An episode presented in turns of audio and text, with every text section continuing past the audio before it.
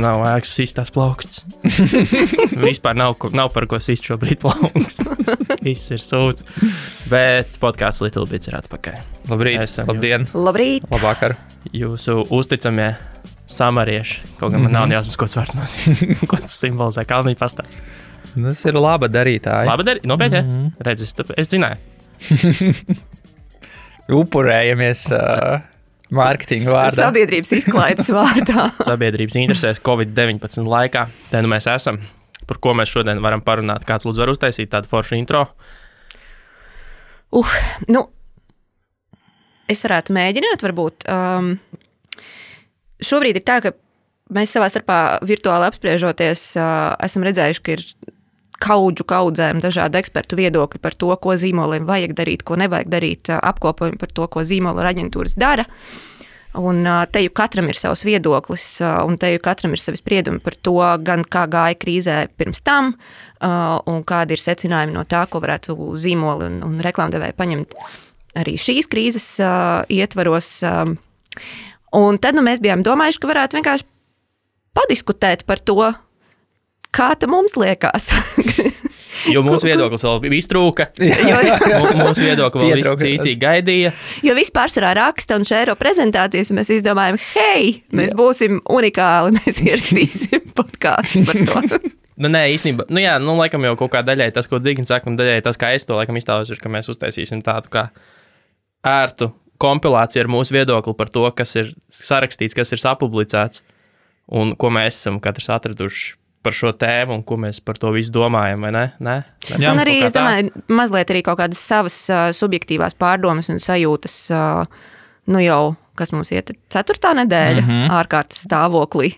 Bija jau pagājuši, pagājuši piekdien, bija 21. diena. Vai tu vēl tu- strīpiņas galdā mājās?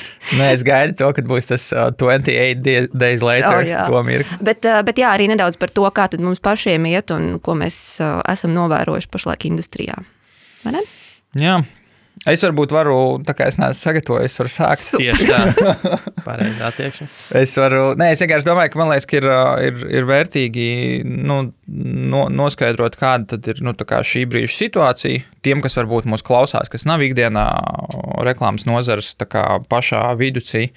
Nu, tad, respektīvi, nu, ja mēs runājam par mārketingu, tad man liekas, ka tā, tā šī brīža situācija ir tāda, ka nu, gan reklāmdevēji, gan attiecīgi aģentūras ir tādā vēl joprojām vieglā panikas stāvoklī, jo, jo ļoti daudz reklāmdevēju šīs krīzes rezultātā ir izlēmuši savas reklāmas aktivitātes neturpināt, kas nozīmē, nu, ka attiecīgi krīt reklāma investīcijas mēdījos, atsaucas tas uz mēdīju kaut kādiem gan apgrozījumiem, gan spēju nodrošināt savu darbību, krīt. Uh, apgrozījums, reklāma investīcijas, kas ietekmē aģentūru darbu.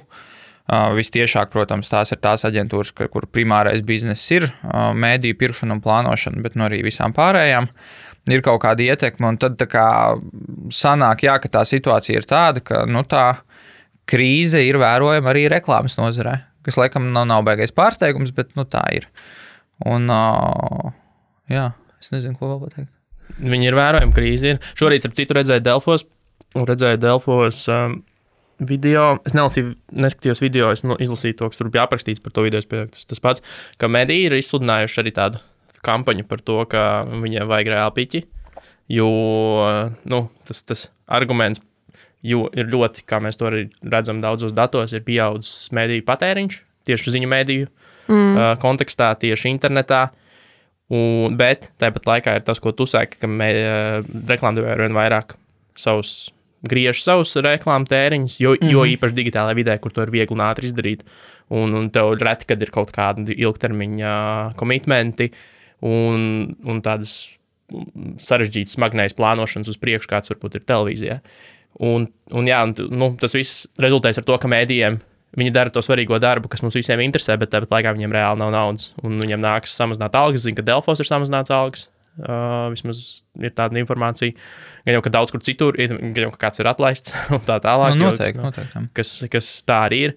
Es, man ir tīra sirdsapziņa, es par Delfiem maksāju jau kopš iznāca Delfa bet, nu, labi, tas, protams, ir smieklīgi 2,99 mēnesī, bet, vai pat eiro 99. Nu, nav. bet, bet es to vismaz daru. Un tāpēc droši vien būtu aicinājums tiem, kas to var kaut kādā mērā to, nu, mēģināt darīt. Ja ne reklāma, tur bija, tur bija tāds slūgums, bija nu, tāds ir vairāk veltīts valdībai mm -hmm. un reklāmdevējiem, kas tiešām kam ir liela nauda, kas to var izdarīt, bet to var darīt jebkurš. No mums. es tieši gribēju iekomentēt, ka nu, man bija tas. Uh, gods piedzīvot arī iepriekšējā krīzē, kas bija 8. un 9. gadā.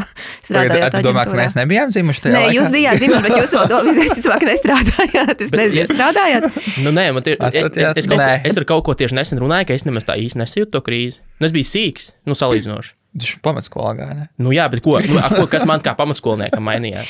Nu, labi, uh, bet, bet strādājot aģentūrā, tā galvenā atšķirība bija tāda, ka par cik tā bija tomēr ekonomiskā krīze, tā iestājās pakāpeniski. Līdz ar to nebija situācija kā šobrīd, ka pēkšņi visi norāja stopkrānu un, uh, un neviens vairs nereklamējās. No otras puses, arī mēdījiem nebija tik kritiski svarīga uh, loma sabiedrības informēšanā, kā tas ir šobrīd. Un, uh, šobrīd savukārt ir tā atšķirīgā situācija, kopš ārkārtas stāvokļa izsludināšanas um, un valdības sēdes, kas notika sestdienā, pirmdien praktiski visos uzņēmumos bija sapulces, kad visi uh, vienkārši pilnīgā panikā norāva stopkrānu un teica, viss, mēs visu mm. pauzējam un liekam on hold, kas bija, nu, salīdzinot ar to iepriekšējo krīzi, pilnīgi atšķirīgi, jo tad tomēr notika lietas pakāpeniski. Šoreiz bija tā, ka viss drž un norbija nost. Un, un no otras puses, savukārt, uh, ņemot vērā to, cik strauji norisinās uh, dažādas lietas, gan, gan valstiskā līmenī, gan pasaules līmenī, šobrīd ir kritiski svarīgi tas, lai ziņu mēdīji spētu funkcionēt, darboties un informēt sabiedrību par to, kā rīkoties. Jo pretējā gadījumā, kā tad mēs uzzināsim par to, kā mums sociāli distancēties, vai kur ir, nezinu, vīrusu perēklis vai kaut kas cits. Līdz ar to, jā, es gribētu uzslavēt, piemēram, tādu zīmolu kā Tele2, kas visnotaļ ātri noreaģēja un pateica, ka viņi investēs savu naudu pārsvarā lokālajos mēdījos, jo tas tiešām ir ārkārtīgi būtiski šajos laikos. Kas uh, man savukārt nebija saprotams, uh, ir Coca-Cola uh, paziņojums par to, ka viņi neprātīgi lepni saka, ka viņi pārtrauks visus tos reklāmas tēriņus un investēs viņu ziedošanā, tur kaut kā, kaut kā bet Nu, mums tur bija tas skaidrojums, bija, mums šobrīd vissvarīgākie ir mūsu darbinieki, partneri un, respektīvi, sociālās atbildības mm. projekti, nu, projekti, kas būtu, mēs ziedosim ārstiem kaut gan, nu, Tur ir, tur ir rakstīts, protams, ir uzrakstīta liela naudas summa. Jautājums ir, kāds izpaužās. Tas ir, mēs aizsūtīsim Coca-Cola buļbuļsaktas. Nu, Tur jau, man liekas, bija ļoti skaidri arī rakstīts, ka Jā? nu, kā tieši atbalstot nu, ikdienas darbā ar uh, dzērieniem. Es, tā, ja es tā Jā? sapratu, jā, es- no tā publikācijas. Jā, Jā, es man, nu, labi, tad es šo nepiefiksēju, jo, nu, ja, nu tad klausieties, Džeki, labi, nu, who am I to judge, ja? bet tas ir, tas ir, kā var kaut ko tādu tik lepni pasniegt, un tas tāpat laikā ir rītīgi liels pēdiņās. Paldies visiem jūsu partneriem, kas jūsu zīmolu ir padarījuši mm. par to, lai jūs šobrīd ar to spēku varētu tā vienkārši paimt un iespļaut visiem sejā. jā nu, tieši tā. nu, pie tam tas tiešām Coca-Cola gadījums ir, nu, tas ir tīrs mārketinga. Jā. Produkts. Tas, mm. tā, tā nav pirmās nepieciešamības prece, tas ir zīmols, kas turās tikai un vienīgi uz ā, līdzšinējām mārketinga aktivitātēm.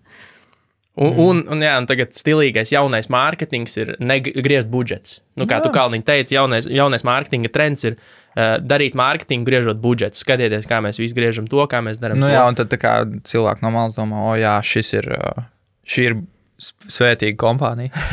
Iespējams, nezinu, ot, ot, tas ir labi, jautājums, bet es domāju, ka mēs uzreiz varam nu, šajā kontekstā pievērsties tam, ko tad īsti, nu, ko darīt. Vai, vai tas ir pareizais solis, vai tas nav pareizais solis, un kādas ir sekas budžetu griešanai vai negriešanai.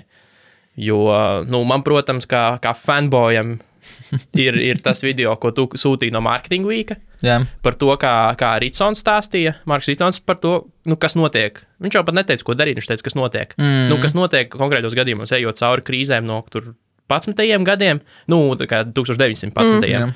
līdz pat uh, mūsdienām, un kā, kas ir mainījies, kas ir noticis ar zīmoliem, kas pārstāja darīt jebkādas reklāmas aktivitātes uh, krīzes laikā, kas saglabā un kas palielina. Un kā viņi iziet no krīzes, un, un tie nu, īsa, īsais stāsts ir tie, tie, kas saglabā vai palielina, ir ievērojami labākās pozīcijās, market share, uh, un, un, un arī spriežot pēc citām, pēc citiem pētījumiem un aptaujām, arī atpazīstamībā un visos pārējos mm. rādītājos, nekā tie, kas vienkārši paņem un nogriež savas aktivitātes.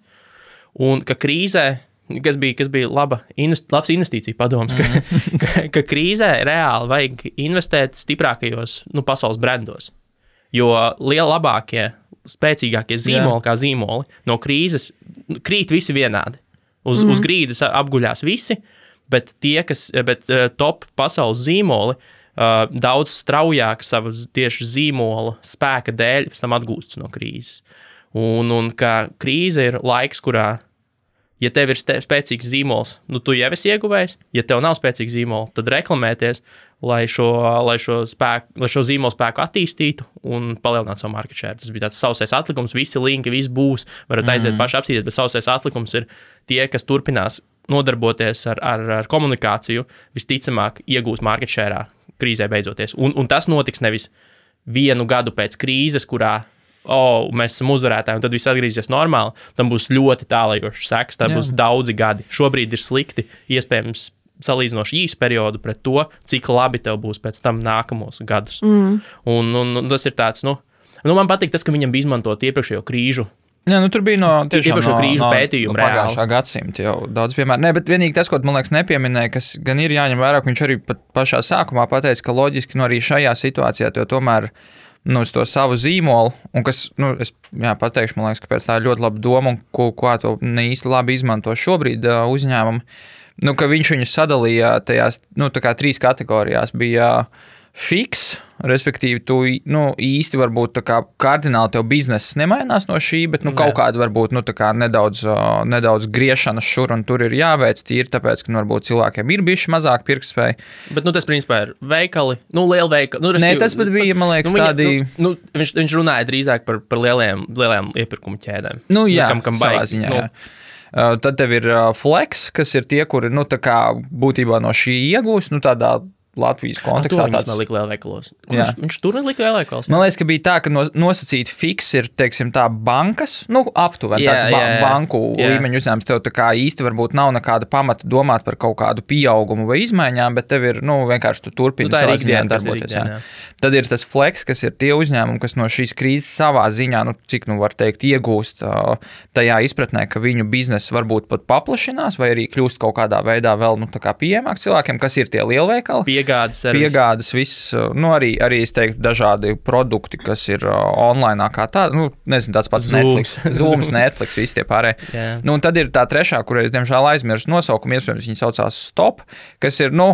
uh, Air Baltica, nu, kas savukārt ir Travels. praktiski, jā, kas viņi, nu, Burtiski apstājas. Nu, Viņi burtiski ir apstājušies, un, un tad loģiski no tā izrietot, nu, tad tu sāc skatīties. Jo šobrīd, man liekas, tā situācija ir tāda, nu, ok, tie, kuriem, nu, teiksim, tāda pati travel kategorija, viņi ir nu, visur beigusi savas reklāmas aktivitātes. Tas ir loģiski un pašsaprotami, bet ir ļoti daudz uzņēmumu, un arī, man liekas, Latvijā diezgan izteikti, kur ir savukārt tajās fix un flex kategorijās, kuri arī tieši tikpat drastiski nogriež tos budžetus. Nu, ka viņi tā kā iedomājās sevi redzam uh, citā zīmola un vispār pakalpojumu Kategorijā, jā. kategorijā, nekā viņi patiesībā ir. Nu, kas ir tāds arī, nu, varbūt uh, bišķi pārsteidzīga, pārsteidzīga rīcība.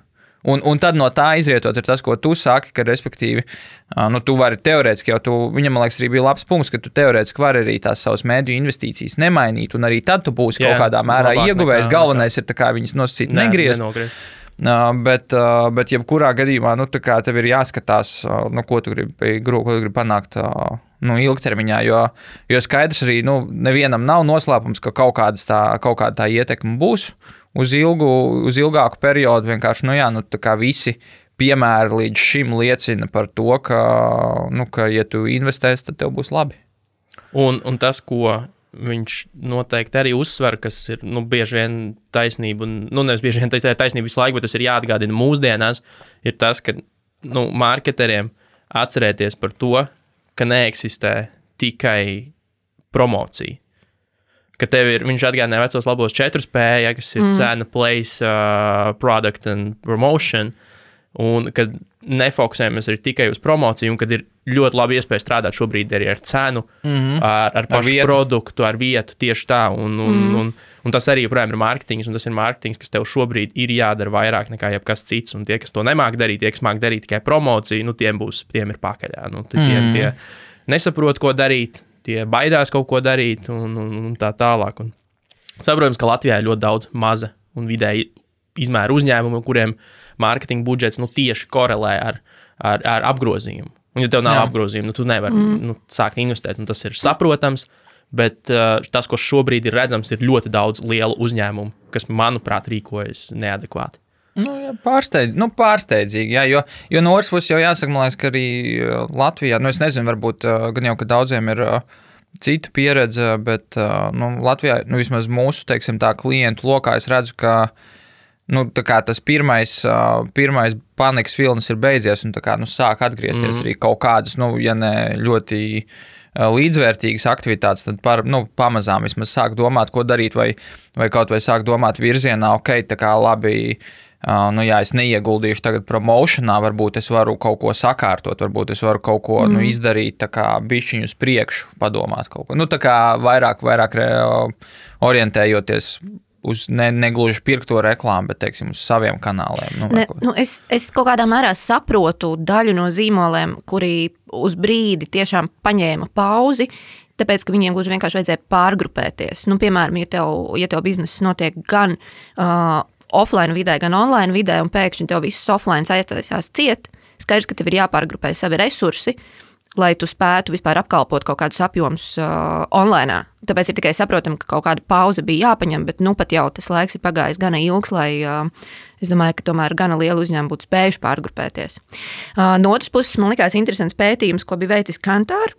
Mm, apkop, apkopojot uh, 12,000 cilvēku viedokli no dažādām uh, valstīm. Un, uh, kas interesanti, vairāk kā 70% aptaujāto cilvēku saka, ka zīmoliem nevajadzētu pārstāt reklamēties. Taču um, ļoti interesanti, manuprāt, uh, ir tas, ko viņi sagaida no zīmoliem, ko zīmoli teiks. Un uh, absolūtais vairākums uh, saka, ka viņi gribētu, lai zīmoli neizmanto šo krīzi savā labā. Respektīvi, uh, nu, tāds klasiskais piemērs būtu uh, sākt tirgot pēkšņi nezinu, dezinfekcijas līdzekļus mm -hmm. par ļoti lielu naudu un tagad sākt to reklamēt. Tas tiktu uzskatīts par nu, tāds liels rops šī zīmola uzticamībā, mm -hmm. taču, ja zīmoli ir spējīgi pielāgot savu ziņu, um, vai nu informējot sabiedrību, vai kaut kādā veidā esot sociāli atbildīgi, tas ir tas, ko cilvēki īstenībā no zīmoliem šobrīd sagaida. Un es pieņemu, ka īpaši tādās valstīs kā, piemēram, ASV vai, vai Lielbritānija, kas ir milzīgi tirgi un milzīgas ekonomikas, kur uh, valdība dara precīzi tieši neko. Jā. Uh, un, un savukārt uh, nekas cits neatliek, kā, kā paļauties un uzticēties uz uh, veco labo kapitālismu. Tur cilvēki visticamāk tiešām sagaida, ka zīmoli iespējams darīs pat vairāk sabiedrības labā nekā, nekā to ir spējīga izdarīt uh, valdība. Šādā es kaut kad. Um, tas ir, man liekas, labs punkts, bet es pat es vienreiz uh, pirms liekas, kādām pāris uh, pagājušā nedēļa kaut kad gāju pa ielu un es tā domāju. Tā kā viens ir tas, ka nogriež uh, tos pašus reklāmas budžetus. Uh, nu, tā kā tur tiem, kuriem jānogriež, fine, tie, kuri vienkārši paniski nogriež, nu, žēl, bet, uh, bet ok, labi, viņi tā ir izdarījuši. Bet uh, tas, kas, uh, tas, kas man lika aizdomāties, ir, ka, nu, Tas varbūt tā diezgan stulbi skan, bet savā ziņā es iedomātos, ja man uh, visi zīmoli beigtu reklamēties šodien, nu, vai, vai teiksim, pirms divām nedēļām. Es justos nu, emocionāli krietni vēl sliktāk kā patērētājs, jo nu, tas būtu tā kā, nu, tu uzreiz tev liekas, tā, ka ir kaut kas nereāls slikts. Jā, nu, ir doomsday. Un ka, tā kā, man liekas, ka savā ziņā tā, tās reklāmas, nu, viņām, nu, tā kā viņas visas izraut arī, nu, nav baigais pamats no tāda cilvēku veselības viedokļa, jo tu, tā, nu, tā, tev ir, tev ir vēl vairāk jāsēž mājās, un kā, ja tu turpmāk pauzēs redzēsi tikai vai nu viena veida kaut kādu reklāmu, vai vispār neredzēsi reklāmas, tad liksies, kā, fuck, kaut Vai kas valsts veidotās tur stāvi divus metrus, Jā. kas tas zīmētās Nu, vienkārši. jā, tā kā tev liksies, kā kāds, kas, kas šitais pa autoritāro režīmu, kur tā kā ir vis, visa tā lieta, kas it kā padara to ikdienu normālu. Nu, mm. Viņi tā kā, jā, nu, kā tās reklāmas, viņas jau varbūt viņas nav. Loģiski, ka viņas nav obligāti kā super vienmēr, un visas tā kā jē, reklāmas, reklāmas. Bet no otras puses, tas kā, ir kaut kas, kas tev normalizē to ikdienu. Un arī, nu, es nezinu, viedokļi dalās, jo es esmu dzirdējis arī no, no, no zīmola pārstāvja puses. Nu, respektīvi, ir tās bailes, vai mēs tagad nebūsim pārāk pozitīvi. Es, es, kind, es, Es gribētu, lai kāds ir es, pozitīvs. es, es it kā piekrītu, ka nevajag būt stulbi pozitīviem. Jā. Arī tas, ko Rītsons teica, tur, oh, it's a bright shiny day, tur Jā. tikai viss būs kārtībā, dzīve, nu tā kā. Nu, jā, ķipa, ka tu pilnīgi mēs- ignorēji Jā, bet- situāciju. Bet nevajag jau arī nu, baidīties pateikt kaut ko normālu. Kaut ko nu, cilvēcīgu tikai tāpēc, ka ir covid. Nu, es, nezinu, es nezinu, vai es neaugstu depresijas vairāk kā viņi jau ir. Nu, jā, Tāpēc man nevajag, lai zīmola man stāsta vēl vairāk par vīrusu. Un, un, un, un kā viss vai nu būs super labi, vai vēl kaut kas, bet stāstiet man vienkārši cilvēcīgas lietas par to, kas ir jūsu fucking produkts. Nevis mm. nu, tā kā izvairieties no komunikācijas pēc būtības par covid. Nu, jau tagad zinu, kas ir. Man ir dalīts emocijas. Es nezinu, kā jūs par to jūtaties. Nācu uz, nācu uz, uh, uz šejienu un, un, un redzēju mēnesi aptiekas reklāmu autori. Es neesmu Uh, teksts. Es, nu, tur laikam tādi divi, divi, lieli vārdi augšā, viens apakšā, laikam, sargi sevi vai kaut kas tāds. Mm. -hmm. Kaut kas, nu, es precīzi tos vārdus neatceros, bet pa vidu bija ir ļoti forši mazgāt rokas. Rokas ļoti forši ir mazgāt arī bez covid. By the way, nu, arī padusas un kājas ir ļoti forši mazgāt. Bet, nu, vai tas ir tas virziens? Nu, es nezinu, forši, ka centās. Bet, Jā. mm, ā, Hei, bet, bet labāk tā nekā nekā. Nu, gan jau mums, nu, mums mēdījiem, visiem labāk. Jā, nē, nu tādā Bet vēl runājot par to, ko tad cilvēki sagaida no reklāmas, un es nedaudz precizēšu, es iepriekš nosaucu nepareizu, nepareizu respondentu skaitu, ir 35,000 kantāru pētījumā. Tad tas, mēs, Ā, tas es tagad esmu mainās. Tas- tas viss. Ja pirms tam man likās, kas tas, bullshit, tā, tie 12 12 bija par citu pētījumu, kas bija savukārt Edelman veikts, bet uh, labi, nav svarīgi. Tātad tikai 41% aptaujāto respondentu uzskata, ka zīmoliem vajadzētu izvairīties no jebkāda humora savās uh, mm -hmm. reklāmās un komunikācijā. Un uh, 50% uzskata, ka uh, uzņēmumiem vajadzētu runāt par viņu zīmolu uh, bezrūpīgā un vieglā veidā. Tas bezrūpīgs varbūt nav labs apzīmējums, bet, bet ā, nu, vienkārši tādā veidā, kā mēs te šobrīd sēžam un runājam. Nevis, Jā. nevis stāv CEO ar fonā savu uzņēmumu un, un, un drūmā balsī stāst, jā, šie ir grūti laiki. Cerams, ka pasaulē neizbeigsies internets, jo tad mūsu biznesa arī beigsies. What the fuck? Kuru Nē. tas interesē? Jā. Kuru, kuru cilvēku, kurš skrēja pirkt tos papīrus, šis sūds interesē? uh, tā, labi. Es ar citu smieklīgi atkāpu, bet uh, man vakar nācās. Kā tu uzdrošinies šajā laikā? Fakt, digna. Saņem sev rokās, es profesionāli. Man tiešām vakar vajadzēja veikalā iegādāties tos papīrus, iztos kā idioti, nesot viņu mājās, tāpēc, ka man likās, ka pilnīgi visi cilvēki man džadžo. Ļauj uz muguras. Es tikai, es, es tikai naktī eju pirkt tos papīrus. Es naktī uz statuēlu braucu pirkt tos. Ai, Un arī uz to, kas nu, nav galīgi centrāli. Uz tukumu. Uz tukumu. Kad cilvēku nav. Nē, nē, tukumā staķis naktī rulē. Tas ir klubs, tas ir otrais populārākais klubs. Bet labi, ok. Nē, nu jā, nu. Es Bet- pat nezinu, ko es teicu. Nu, man liekas, ka jā, nu, kā, nu, mēs jau, vairs teikt mēs jau vispār. nevaram arī, mēs varam tikai ieteikt uh, visiem, uh, Padomāt. Gar, jā, visiem lē, lēnu garu, tā kā arī, arī tomēr padomāt, paskatīties uz to savu konkrēto situāciju, tiešām izvērtēt, kas, kas, uj, kas tu esi pa zīmolu, kas ir tava kaut kādi īstermiņa, ilgtermiņa mērķi, kas ir tavs īstermiņa, ilgter- il- ilgtermiņa iespējas. Un, nu, ir tā, ka nu, visticamāk, vairumā gadījumu tāda bilde būs, ka nu, nevajag tik ļoti paniski pārstāt reklamēties. Vai vismaz domāt par mārketingu, vismaz kaut kādā izpratnē, kaut vai jā, tā kā, nezinu, place, ā, price un kas vēl bija. Produkts. Un produkti. Jā. Nu, tā kā ir, tā, ir tās, nu, tās lietas, ir, nu, par viņām, nu, tā kā tev, nu, nu, nu, tev nav tā kā pašam sevi jā, jākar, jākar, Nimalizē. jā, nē, jākarantiz, jā, Karantīnizē. nu, karač, tas jādara, nu, tā kā, tā, nu, ka tagad viss ir slikti. Vienkārši, jā, nu, jā, jāstāsta ir kaut kādi avoti, mēs arī tagad cenšamies, centīsimies un cenšamies dalīties ar, ar viņiem. Uh, protams, nu, no otras puses, uh, tas, kur varbūt es pārējot pie, nezinu, vai tā mums ir nākamā tēma, bet uh, pieņemsim, ka ir. Tavā galvā viss ir nākamās tēmas.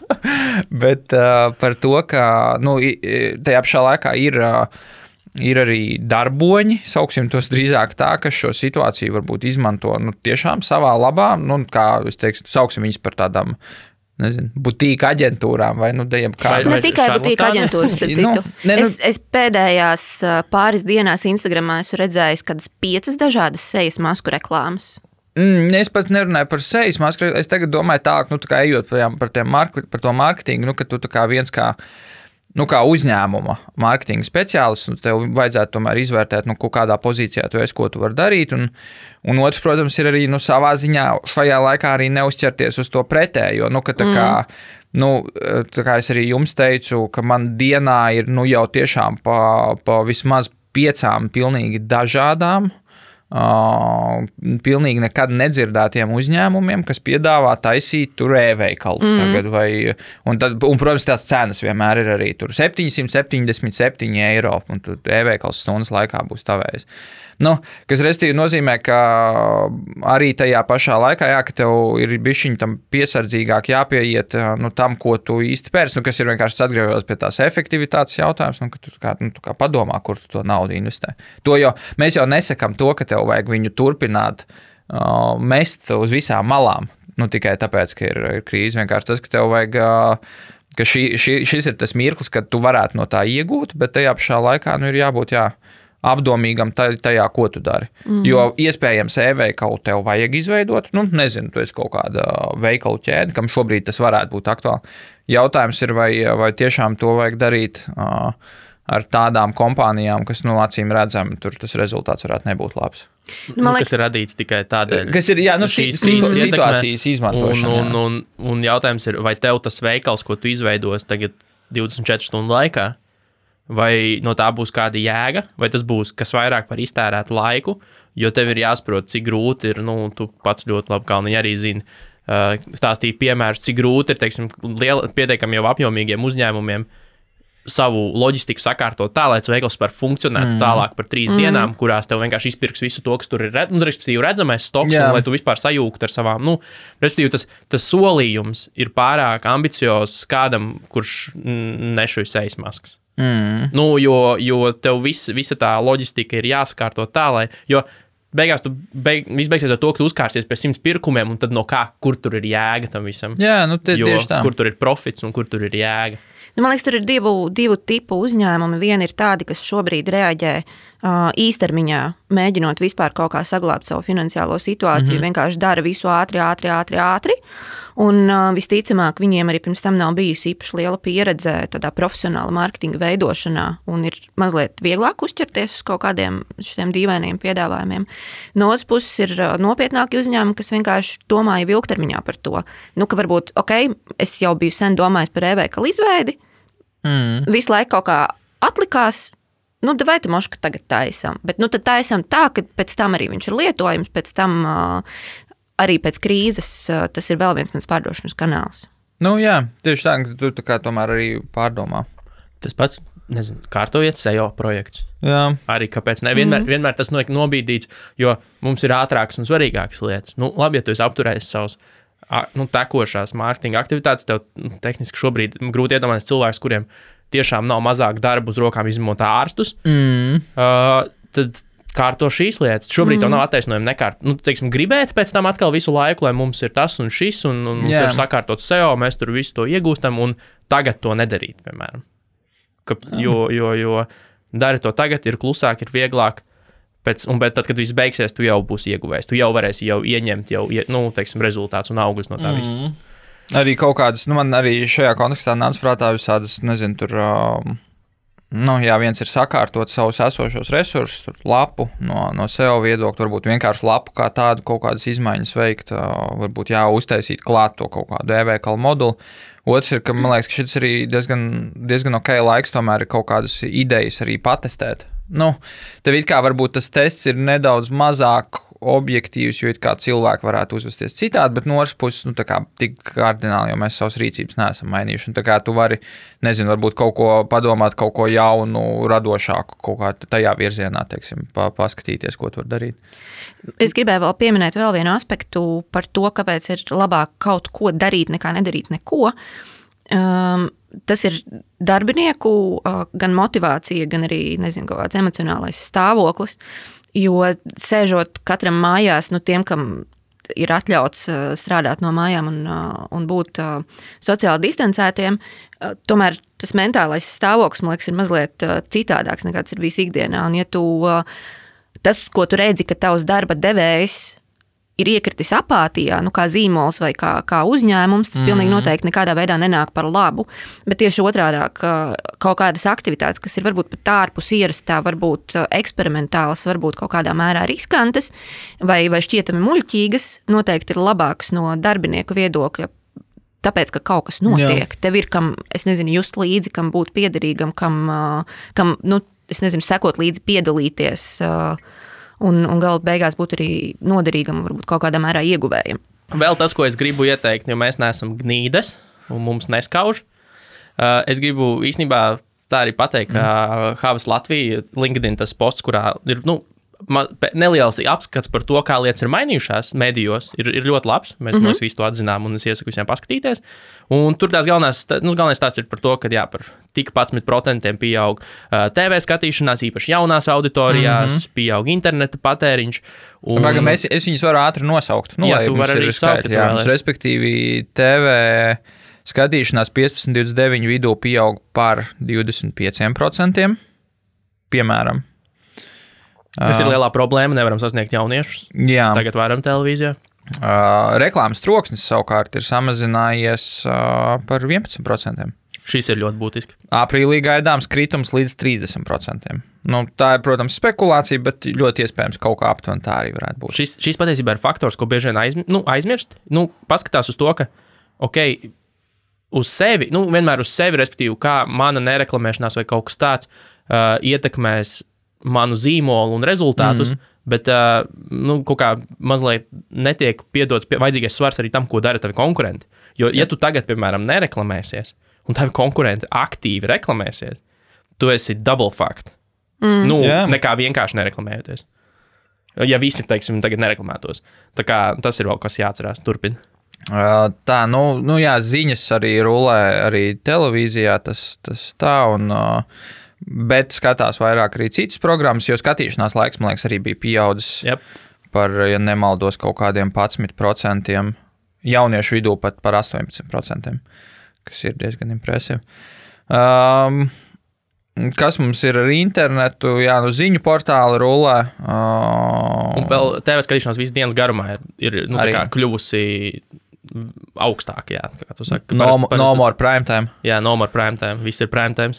Uh, jā, nu, ziņu portāli ir Latvijā. Vismaz uh, pēdējās nedēļās vairāk par 60% pieaudzis apmeklējums. Um, kas ir izskatās, ka ir arī YouTube apmeklējums audzis un skatījumi, nu, kas arī laikam loģiski ir. Un, un, un tas, kas man likās interesanti, ir arī, ka nu, Pelēnam Rāģiņam arī vairs nav prime time.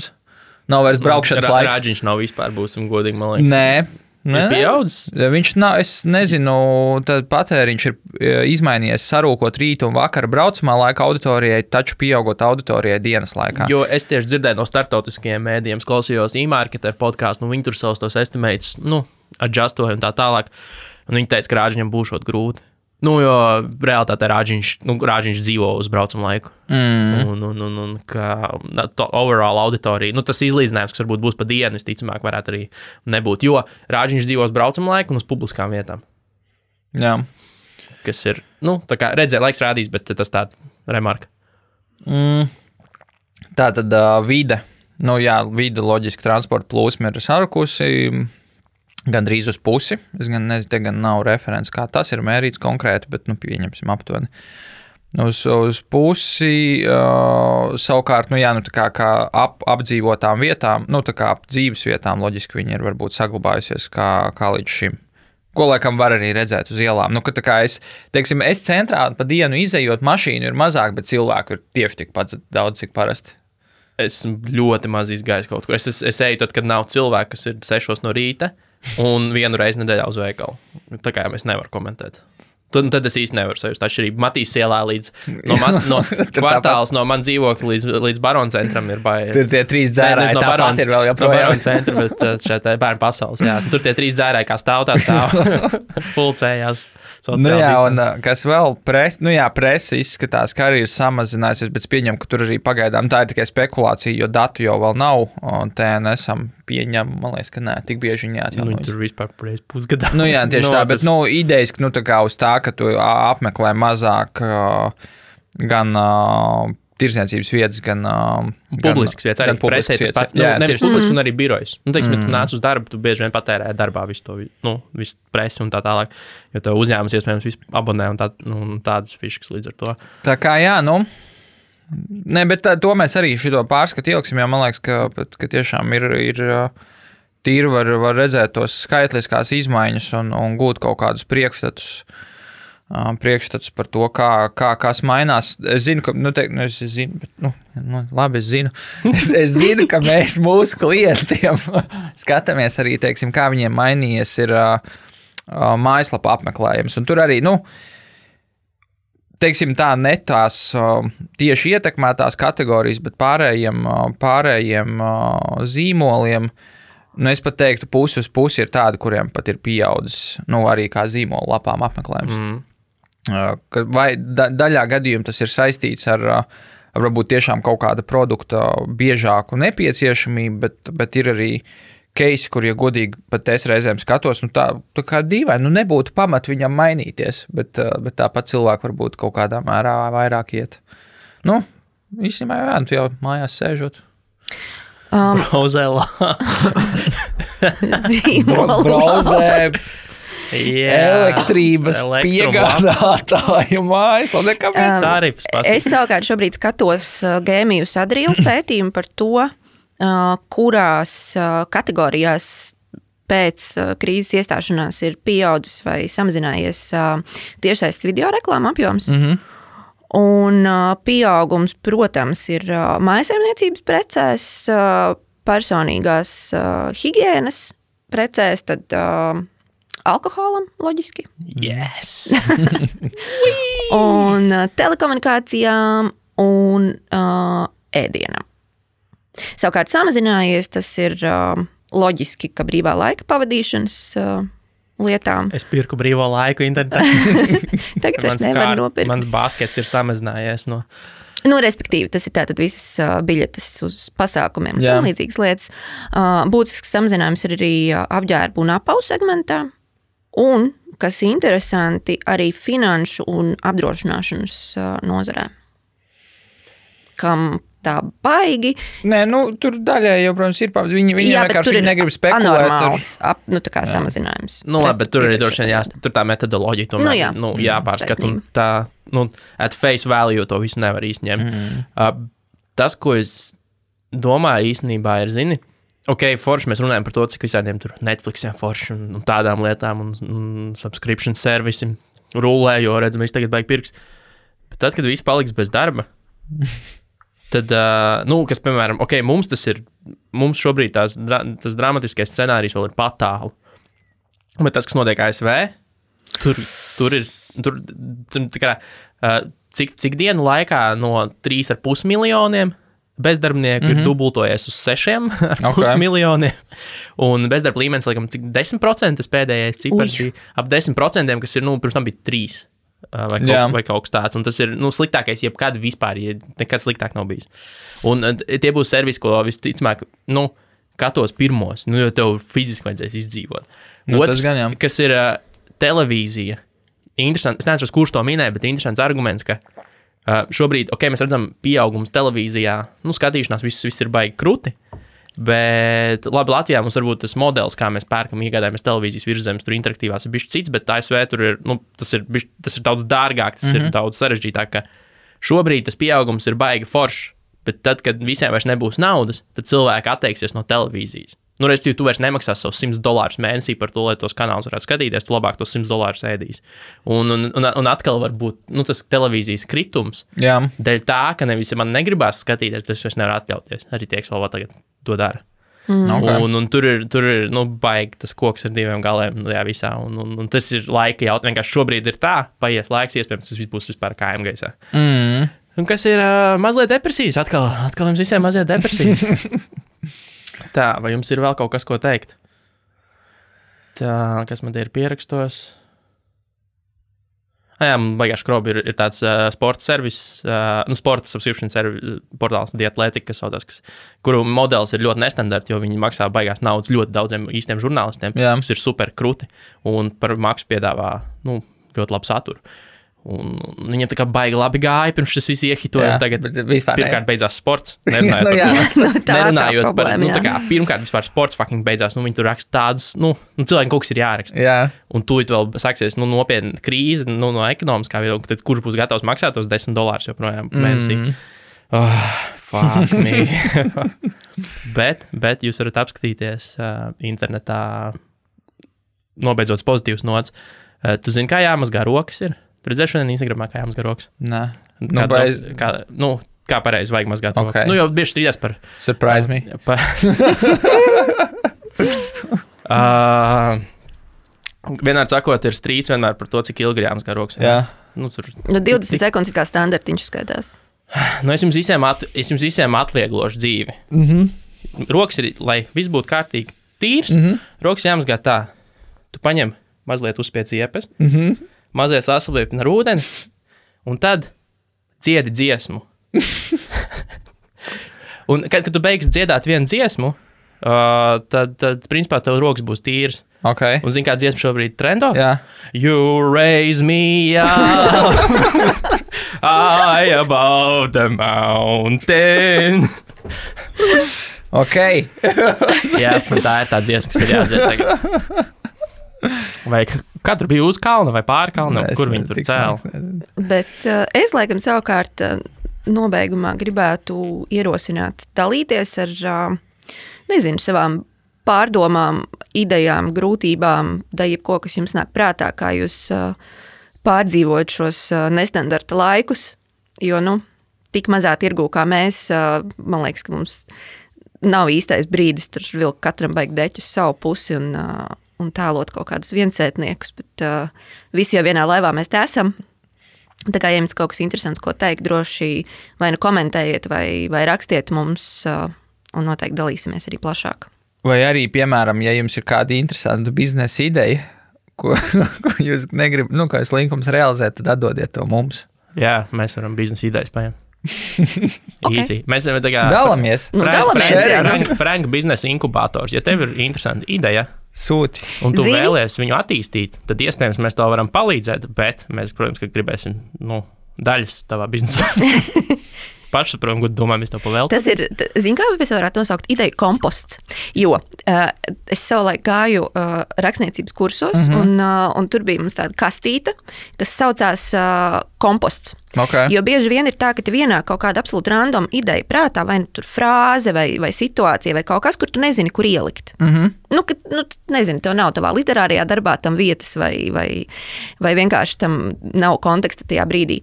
Un tad mēs rakstījām uz lapiņām šīs lietas un likām kompostā. Jā, Un, ja tev aptrūkstās uh, iedvesma vai, vai idejas, tad jebkurš cilvēks varēja no tā komposta paņemt ārā lapiņu mm -hmm. Mhm. un izmantot to kā, kā iedvesmu, lai iekikotu kaut kādu savu nezinu, ideju vai, vai iegūtu vienkārši iedvesmu. mēs varētu tādu mārketinga ideju datubāzi uztaisīt. Pagaidiet, nesot, kāpēc mārketinga ideja? Tikai? Nu, jebkuru. nu, vienkārši biznesa ideja. biznesa. Nu, jā. Nevajag, nevajag tā uz to visu skatīties. Bet labi, jā.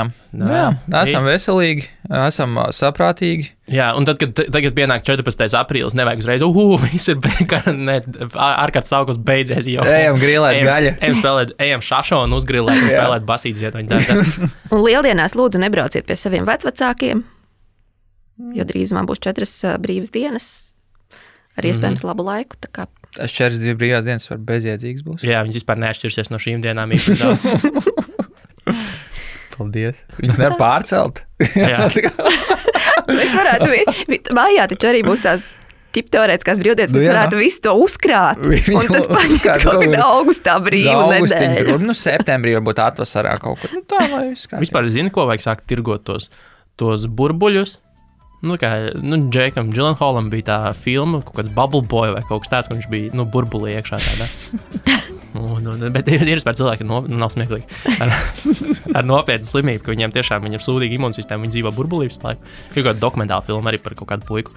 Bet vienmēr sakot, nu, tos burbuļus tādus vienkārši apkārt viss staigā un skrien tajās bumbās. Zini, kur pa, nu, pa ūdeni var skriet no tādām. un Viss do virsū pa Rīgu. Tā kā jā. Bouncy cars. Labi, vai visiem? Jā, čau! Peace! Atā!